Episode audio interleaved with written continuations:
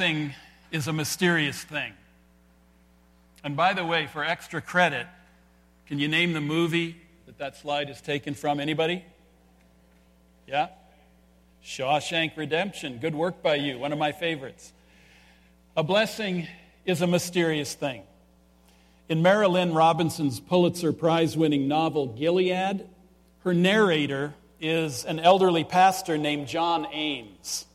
And Pastor Ames lives in a small Iowa town called Gilead.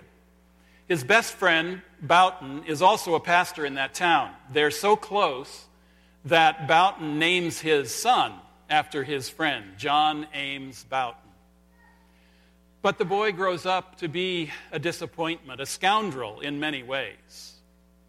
The boy, now grown, comes home to visit his dying father. Pastor Ames meets up with him, his namesake, and walks him to the bus depot. He gives the younger man a little money, and they wait for the bus together. The author writes in the voice of Pastor Ames Then I said, The thing I would like actually is to bless you. He shrugged. What would that involve? Well, as I envisage it, it would involve my placing my hand on your brow and asking the protection of God for you. But, but if it would be embarrassing, there were a few people on the street. No, no, he said, that doesn't matter. And he took his hat off and set it on his knee and closed his eyes and lowered his head and almost rested it against my hand. And I did bless him to the limit of my powers, whatever they are, repeating the benediction from Numbers, of course. The Lord make his face to shine upon thee and be gracious unto thee. The Lord lift up his countenance upon thee and give you peace. Nothing could be more beautiful than that, or more expressive of my feelings, certainly, or more sufficient for that matter. Then, when he didn't open his eyes or lift up his head, I said, Lord, bless John Ames Boughton, this beloved son and brother and husband and father. Then he sat back and looked at me as if he were waking out of a dream. Thank you, Reverend.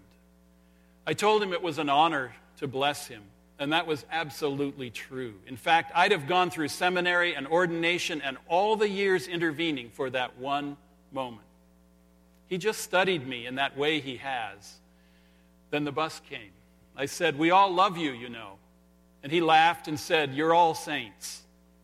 He stopped in the door and lifted his hat, and then he was gone. God bless him.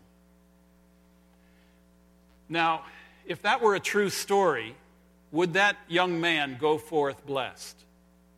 Would he get what was given? Did God, in fact, bless him? It's an important question because, in many ways, that story is a Jacob story. Today, we pick up where we left off last uh, in the story of Jacob wrestling with God. There was nothing Jacob wanted more than to be blessed by God. That's what drove everything he did in life from birth on. He wanted the great blessings God had first given to his grandfather Abraham and then his father Isaac. And likewise, there was nothing God wanted to do more than to bless Jacob. In fact, he had blessed him numerous times before his family, his prosperity, the way he prevailed against Laban. So, what were they wrestling over? The problem with God's blessing on our lives is not that we don't want it or that God doesn't want to give it. The problem is that we don't realize what is required for us to receive it. That's why I wonder what will happen to John Ames Boughton in the story I just quoted. He was blessed, but would he receive that blessing? Uh, the way Jacob had tried to get God's blessing all his life was by heel grabbing, which, as we've learned, is what Jacob's name means. He sought to gain God's blessing by deceiving and conniving and manipulating others. I guess his theory was that to get God's blessing, you had to get there on your own and ahead of everybody else. The, the blessing goes to the winner. But that was where things went wrong. The other problem Jacob had is that, in spite of all of God's promises to bless him throughout his life, Jacob, let's be honest, Jacob did not trust God. He believed in God, but he did not trust God. or his promises. Why else would he cry out in his wrestling, I will not let you go unless you bless me? We want to say, You are blessed, Jacob. You just don't believe it. With God, you cannot enjoy his blessings if you do not trust him. You cannot enjoy his blessings if you do not trust him. As I've said before, Jacob is an everyman. He is me, he is you. And in the, these two blessing busting weaknesses, he is like us. First, in thinking God's blessings must be achieved, and second, in not trusting God or his blessings, his promises. And that is why God wrestled with Jacob by the Jabbok River, and it's why God will wrestle with you and with me. He wants to pin us with his love so that we can begin to trust him. Today, I want to show you what it takes for God to bless us. I want to remind you that we're looking at this section, these two chapters of Jacob's life, as a three act play, and it's full of drama. Act one was two weeks ago. It, it looks great at the beginning as Jacob heads home after 20 years of exile. But then things take a bad turn as Esau heads Jacob's way with 400 men, an army. Act two was last Sunday and today. The unexpected twist when things go from bad to worse as Jacob is ambushed in the night by a mysterious man and has to fight for his life. Act three is what happens when the two brothers, Jacob and Esau, finally meet. What kind of resolution will happen in the sermon next week? So let's read our text for today. We're continuing our series on lessons from Jacob's journey with God. We're on number 11 of 14, if you can believe it. We're in the home stretch. And this is a series, as I've said often, uh, for disciples. It's not just about Jacob, it's about me, it's about you. It's a disciple's life, the blessing and the limp, both of which we receive in our own journey with Jesus, just as Jacob did. And I've got to say, some of this stuff I'm finding has been percolating in me and in my heart over a lifetime of pastoral ministry. So I appreciate this opportunity to reflect against this backdrop of, of Jacob's life in the Word of God. Our text today will help us see what God must do to bless us. That's the title of today's message What It Takes for God to Bless Us the setting, Jacob is lying spent and crippled at God's feet. The wrestling match is over. Verse 29 of Genesis 32. This is the word of God. Jacob said, Please tell me your name. But he replied, Why do you ask my name? Then he blessed him there. So Jacob called the place Peniel, saying, It is because I saw God face to face, and yet my life was spared. The sun rose above him as he passed Peniel, and he was limping because of his hip. What it takes for God to bless us. First, to bless us, God must disable us. To bless us, God must disable us. How many of you like the sound of that? I don't. God must disable us. Jacob wrestled with God because he thought that was the only way to get God's blessing. He'd been grabbing heels to get ahead all his life, and here he was grabbing God's heel now. I will not let you go unless you bless me, he said. I kind of picture him sprawled out on the ground, both arms locked around one of God's legs while God tries to pull away. he had to prevail over God like he had prevailed over everybody else, right? The blessing of God goes to life's winner, right? To the person who has fought and prevailed, right? Well, that was Jacob's manner of thinking. It's in our blood to think the same thing. We think God will bless us if we're good, if we try harder, if we do better, if we jump through the hoops, if we keep the rules. Surely God smiles on the girl with the most gold stars and the boy with the most trophies, not on the losers who never tried or never won. In order to make us see what God's blessing is all about, that it's all about His grace and nothing about our achievements, God will disable you if He must. He will. He will disable you if He must. He knows how to cripple your star making talent your trophy winning skill. Just as he touched Jacob's hip so that he collapsed and had to stop wrestling for the win, so God will touch us somehow. He will disable us somehow. This is very important. His blessing comes with a limp. Do you have a blessed limp? Do you have a blessed limp? God has disabled me over the years, as you've heard me describe. I limp from those events, literally, but also in other ways. I'm not as self reliant and independent as I used to be. And I've come to know that that is a very good thing. I have my hip wrenching stories, and I suspect you have yours too. Grace is at work in these limps of ours. But it is a strange kind of grace that disables us to bless us, is it not? It is because the blessing of God does not go to the winners, but to those who surrender, to, who surrender to Him. Not to the strong, but to the weak. In 2 Corinthians 12, 9 and 10, the Apostle Paul wrote about his thorn in the flesh as a terrible affliction with which he had to live.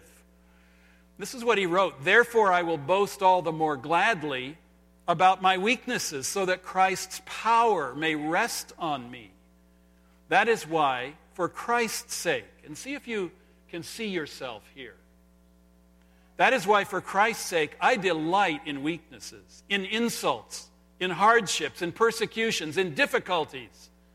For when I am weak, then I am strong. Paul says, Bring it on. I want to know Christ. See, God had disabled the Apostle Paul with a thorn in his flesh. Paul didn't want it. He asked God to take it away. God said no. Has God disabled you in some way? Has He taken away an ability, a strength, something precious, a position that you depended on, something for success or significance or security? Are you able to delight in those weaknesses you now have in your life? For if you do, here's what happens you enter into sharing in the sufferings and the death of Jesus in those weak and broken places. And that is where the resurrection and the life of Jesus comes just rushing in to meet you. Right there in your greatest weaknesses. So consider yourself blessed in your brokenness, for God's strength is made perfect in your weakness. That's how it works in God's world. Next, uh, to bless us, God must change our identity. God must disable us. And secondly, God must change our identity. Uh, R.C. Sproul shares the story of a very bright and capable college student he once taught who had cerebral palsy, which compromised uh, his muscle control and garbled his speech. This is what Sproul writes. One day he came to me vexed with a problem and asked me to pray for him.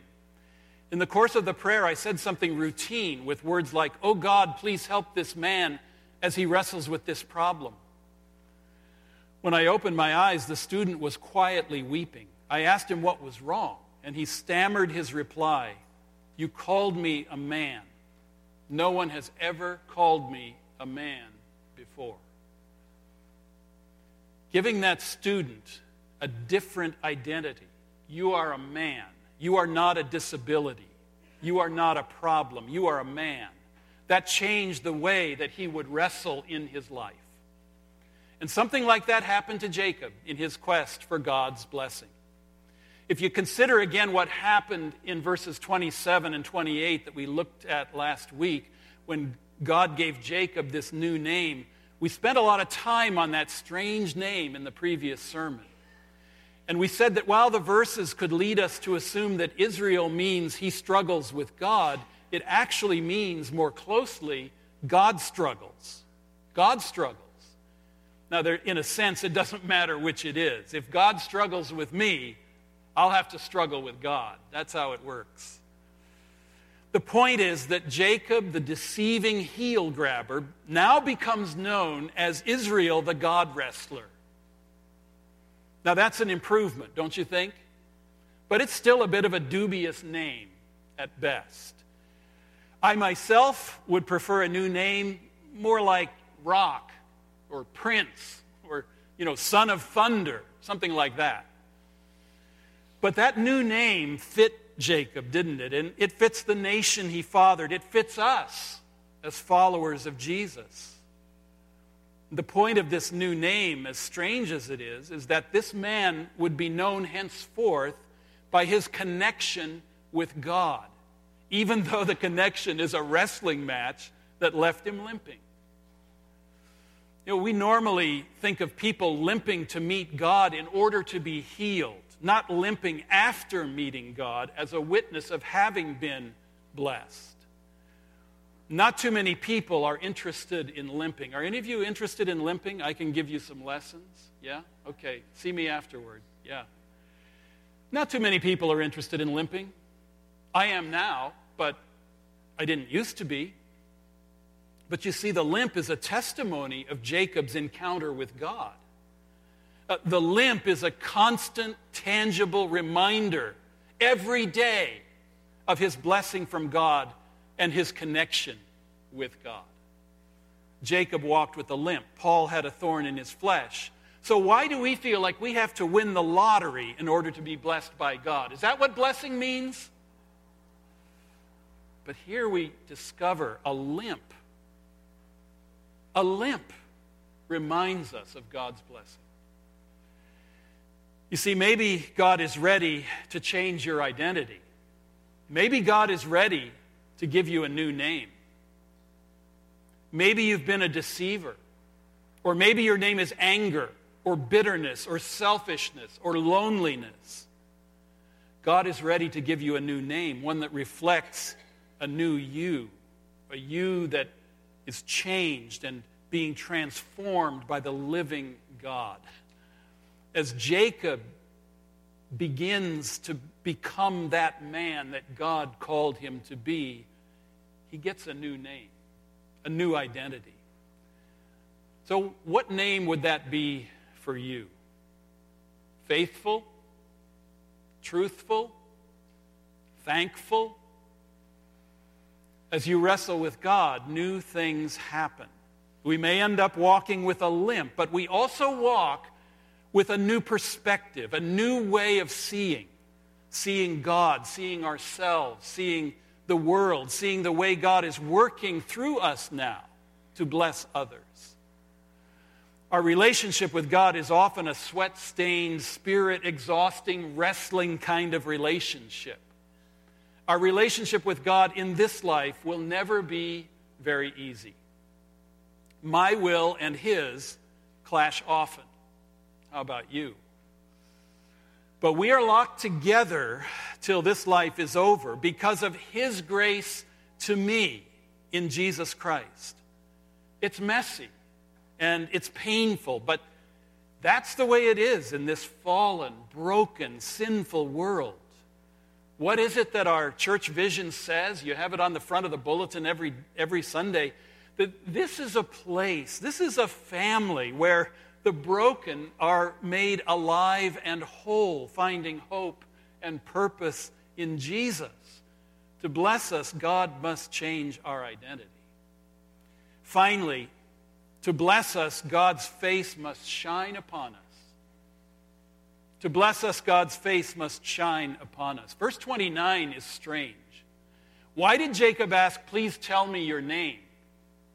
I think he knew who he was wrestling by then. Please tell me your name. In the Bible, as we've seen, a name sums up a person, his character, his identity, who he really is. The name that sums up God is way beyond our reach, way beyond our understanding, way above our pay grade. So, why even put that exchange in the story?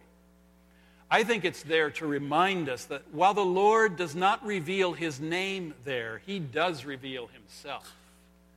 He reveals himself. I puzzled a bit over the simple statement in verse 29 then he blessed him there. I'll tell you why. I want to know what the divine stranger said in the blessing. I want to know the words of the blessing. But I guess what he said was not the point because it's not there. Look at verse 30. The translation we have is a little misleading. It leads us to think that Jacob believed he had somehow survived in spite of seeing God up close and personal. True enough, but that's not all. Remember when Jacob heard that his brother Esau was coming with an army of 400 men? In verse 11, earlier in this chapter, he had prayed at that point Save me from the hand of my brother. Save me. That same word is used here in verse 30. I saw God face to face, and my life was saved. It's the same word. Save me. My life was saved. His life wasn't saved in spite of seeing God face to face. His life was saved because he saw God face to face. The blessing Jacob received was seeing God's face. That is the face of grace. But even still, that isn't the whole point of the passage.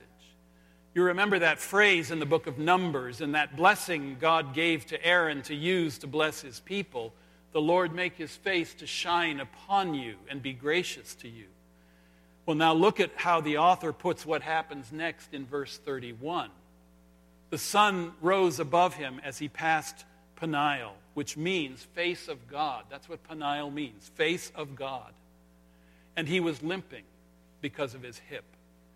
So the one who wrote that meant for us to see a connection between the sight of God's face and the rising sun of a new day dawning in Jacob's life.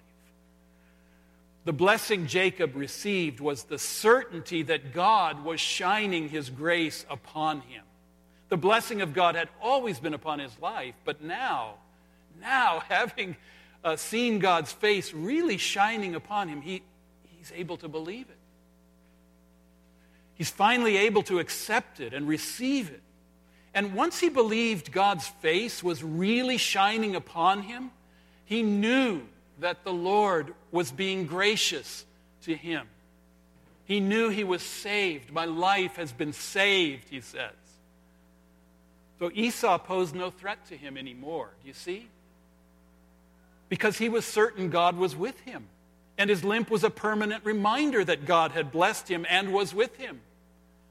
But that blessing, you see, came with a limp. We want the blessing without the limp. It doesn't often work that way. This is why, and I have to tell you, the only reason why I love limping. How about you? How do we see the faith producing sunshine of God's face? Well, through the grace of God extended to us in Christ. It's that simple. There's no alternative. We must draw near to Jesus. We must draw near to Jesus. Paul wrote in 2 Corinthians 4 verse 6, that the knowledge of the glory of God is in the face of Christ. Do you want to know what God is like? Do you want to experience the glory of God? Look to Jesus. The knowledge of the glory of God is in the face of Christ. So Jesus came and he showed us the face of the Father in all its shining grace. Read the stories and the words of Jesus in the Gospels. Read how the rest of the Bible describes him and points to Him and is fulfilled in Him, and then spend some time with Him. Pray, pour out your heart, and listen. For you and me, Jesus is that unknown stranger who ambushed us in the dark, as he did with Jacob. He is the one Charles Wesley called, O thou traveler unknown, in a hymn that we don't sing. I don't know if I've ever heard it, but I came across these lyrics. In this hymn that he wrote, O Thou Traveler Unknown, Wesley sees himself as Jacob and Jesus as the one with whom he wrestled. So listen to these hymn lyrics Wesley wrote My strength is gone, my nature dies. I sink beneath thy weighty hand. Faint to revive and fall to rise, I fall. And yet by faith I stand. That's Jacob. That's Wesley. That's me. That's you. And finally, Wesley names the unknown traveler. I know thee, Savior, who thou art, Jesus, the feeble sinner's friend. Nor wilt thou with the night depart, but stay and love me to the end. Thy mercies never shall remove. Thy nature and thy name is love. That's Jesus. So, in the story I read at the beginning of the message, what would it take for that young man, that young scoundrel, John Ames Boughton, a Jacob in his own right, what would it take for him to be blessed? Well, for one thing, God's blessing would have to be given, which it was. For another, he had to want to be blessed. So the question is did he receive that blessing? I think the man you see in the, in the slide received the blessing. You know, pouring down, arms wide open. Don't, don't you think he received the blessing? that was a blessing given, a blessing wanted, a blessing received. This past summer, our oldest son got married in his prime at the age of 39. He was the last of our four sons to be married. He watched all his younger brothers get married. He was a great best man. But that was a weekend full of fun and love and laughter. A friend of theirs officiated. They did not ask me to officiate, which was consistent with where they were spiritually. So I was not surprised, but it was still pretty hard. So I sat with our family uh, in the front row during the ceremony. And I have to tell you, I got a whole new perspective. With one of my grandsons on my lap, the other two just down the row to my left. And I got to look at all four of our sons standing up together as groom and groomsmen. It was a beautiful sight. I had no role at all in the ceremony. But he and his bride had asked me to share some thoughts at the reception uh, during the time for toasting. So I was honored. I said, Yes, yes, of course, yes. So at the reception, I started out by thanking everybody for all they had built into Tim and Andrea's lives over the years. And then I shared two of my best, you know, young Tim stories. And I ended by telling them how much I loved them and saying that as a father, uh, I got the joy and the privilege of blessing them in their new life together with an ancient blessing. So I just extended my hands toward them, and, you know, my eyes were riveted on their eyes. And I said, The Lord bless you and keep you. The Lord make his face to shine upon you and be gracious to you. The Lord lift up his countenance upon you and give you peace. I gave my firstborn son and his new wife the Lord's blessing.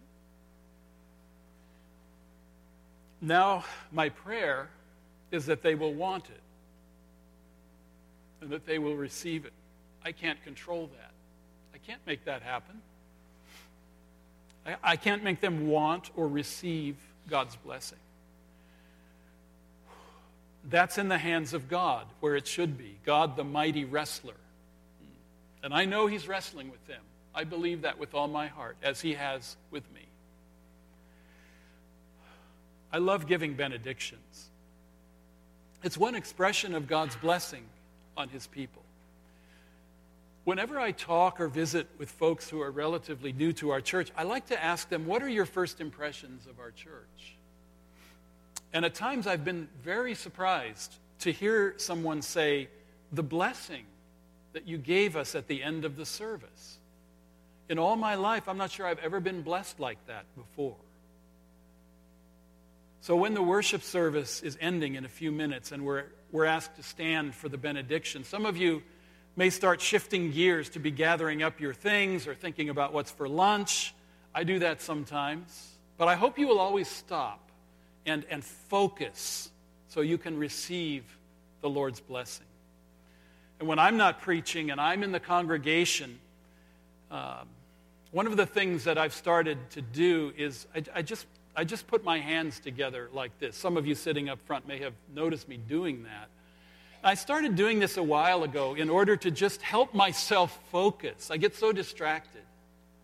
you know, to just help myself focus physically and intentionally, to remind myself that I need to receive the Lord's blessing. It's there. Will I receive it?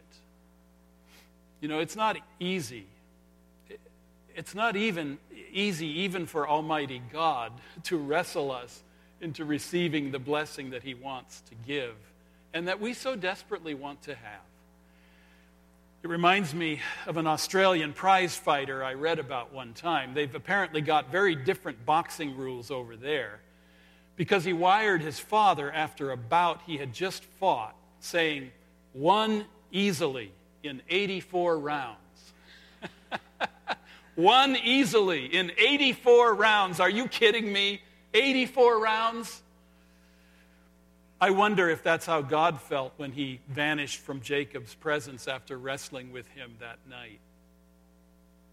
Maybe that's how he feels about his bouts with me or his bouts with you. Won easily in 84 rounds. You know, God always wins easily, but praise God, He is willing to keep struggling with us.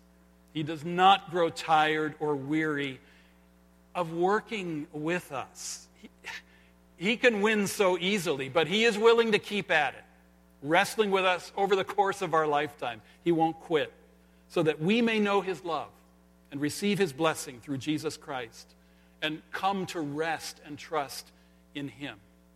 And that's what it takes for God to bless us. Amen?